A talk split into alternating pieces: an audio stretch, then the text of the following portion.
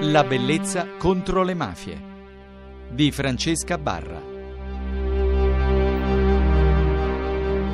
Alla bellezza contro le mafie in queste notti abbiamo parlato di donne di mafia seguendo un libro edito da Viella eh, con, abbiamo ascoltato alcune autrici di alcune, diciamo, alcuni studi che hanno effettuato sulle varie tipologie di donne di mafia, ma noi ci spostiamo in America raccontando due due storie di donne, lo facciamo con Antonella Inciso, giornalista della Gazzetta del Mezzogiorno, ormai voce nota agli amici e ai radioascoltatori di Radio 1 Rai, perché è qui quindi a raccontarci come è vissuta dalle donne, da alcune donne, la mafia in America. Ciao Antonella. Ciao Francesca, buonanotte a te e a tutti i nostri radioascoltatori. Sì, stasera racconteremo le storie di donne. Molto originale. Particolari, sì. sì. Provia- iniziamo con una. Allora, noi dobbiamo partire da un assunto eh, che nelle regole e nei rituali di Cosa Nostra, sia quella italiana sia quella americana, le donne sono viste come un elemento morale, un elemento di sicurezza. Eh, questo di fatto le esclude dallo svolgere ruoli cardini,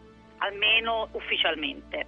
Uh, un uomo non può parlare con loro degli affari, un uomo con le donne deve mantenere i segreti. Quindi prima uh, differenza invece con le donne italiane, per esempio. Uh, anche le, per le donne americane queste regole poi esistevano di fatto ma non venivano applicate perché gli uomini si confessano in qualche modo. Bisogna tenere presente che spesso gli uomini che fanno o comunque che parlano con le donne eh, vengono con, mal considerati eh, dagli altri mafiosi. Eh, le donne devono restare, secondo i cardini mafiosi, le donne devono essere tenute fu- fuori. Questo vale per l'Italia, vale per l'America. Come abbiamo già raccontato in precedenti puntate e come dobbiamo ribadire oggi, nei fatti questo non avviene. Eh, la storia che vi voglio raccontare oggi è la storia invece di una donna che aveva deciso a tutti i costi eh, di diventare un boss mafioso. Questa donna si chiama Brenda Coletti e uh, sposa un uh, killer, una figura però uh, di secondo piano della frangia mala- della malavita di Filadelfia. Lei è una donna molto ambiziosa che in realtà conosce quest'uomo mentre fa la ballerina di nightclub in un locale di mafiosi e decide che quest'uomo deve necessariamente fare carriera all'interno delle organizzazioni criminali. teniamo conto che Brenda è una donna a cui piace il codice dei mafiosi, quindi il senso del pericolo, la segretezza e le piace anche sentirsi parte di una squadra, quindi inizia eh, in modo a scalpitare, inizia a farsi raccontare da Philip, eh, suo marito, eh, che cosa succede, che cosa fa, eh, come agisce nonostante questi tentativi, però non riesce a entrare nell'organizzazione. Lui le risponde sempre: Non puoi, sei una ragazza. Invece lei insiste: Voglio un'esperienza eccitante, racconterà poi successivamente. Brenda e Philip invece vanno avanti, hanno un figlio, vanno avanti con la loro vita in maniera piuttosto tranquilla. Brenda eh, decide però che eh, deve assolutamente fare carriera in qualche modo, deve entrare a far parte di queste organizzazioni criminali, deve conoscere il um, capomafia siciliano John Stanfa. L'occasione è data proprio da un uh, rito di iniziazione che viene proposto a Philip. Philip deve ammazzare un uomo Quest'uomo è il principale eh, antagonista del suo capo John Stanza, si chiama Michael Ciancalini eh, e veniva eh, chiamato in realtà Mickey Chan. Loro tentano di eh, mettergli una bomba, eh, questa bomba però non riesce a esplodere. Eh, il tentativo viene fatto più volte, Philip non esce bene e a quel punto interviene Brenda che prende in mano la situazione. Decide e chiede di fare lei stessa il lavoro.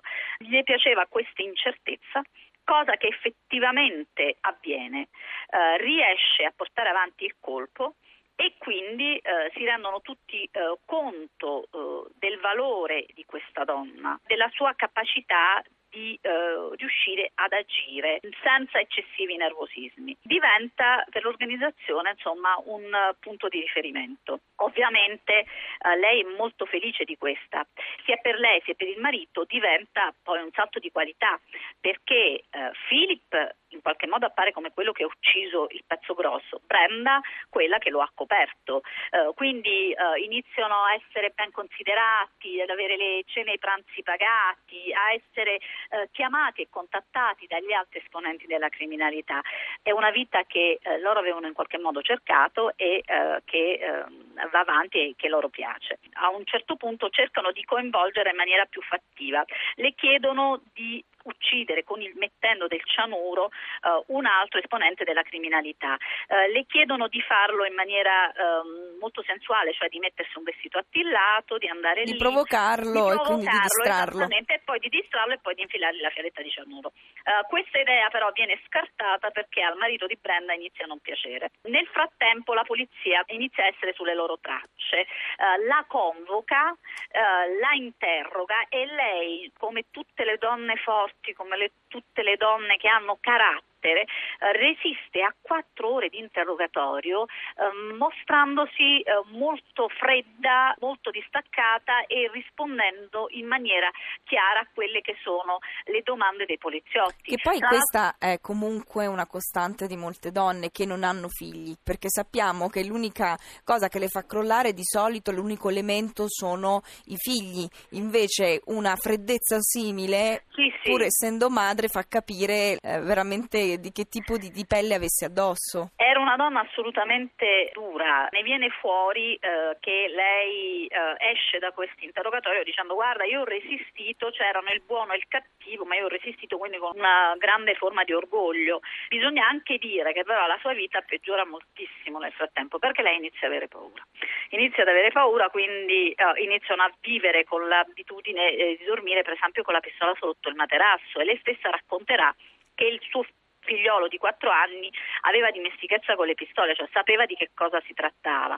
L'FBI però comprende che i due prima o poi eh, crolleranno in qualche modo perché lo stato di tensione aumenta, um, quindi iniziano a pressarli, a presentarsi eh, ripetutamente eh, a casa eh, dei coletti eh, aspettando che in qualche modo crollassero.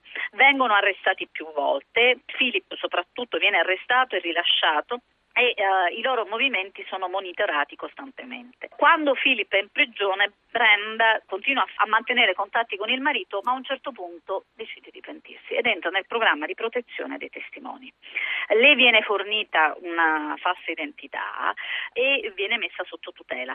Oggi di che cosa si occupa? Oggi non è ben chiaro che cosa abbia fatto perché poi in realtà abbandona il programma di protezione e riceve una scorta di agenti dell'FBI durante il processo contro John Staff e i suoi soci, uh, però la sua testimonianza rimane importante, ma in realtà è anche vero che lei, la sua vita viene messa a nudo, quindi viene messa a nudo soprattutto il lavoro nel bordello, questo le crea qualche problema, um, aumentano le liti con uh, l'ex marito, loro fanno, litigano, fanno pace, continuano ad andarla a trovare però nonostante sia riuscita a far condannare lei e Philip eh, Stanfa e tutti gli altri mafiosi nel 1995, poi di lei di fatto non si sa eh, più nulla, probabilmente è tornata a una vita normale.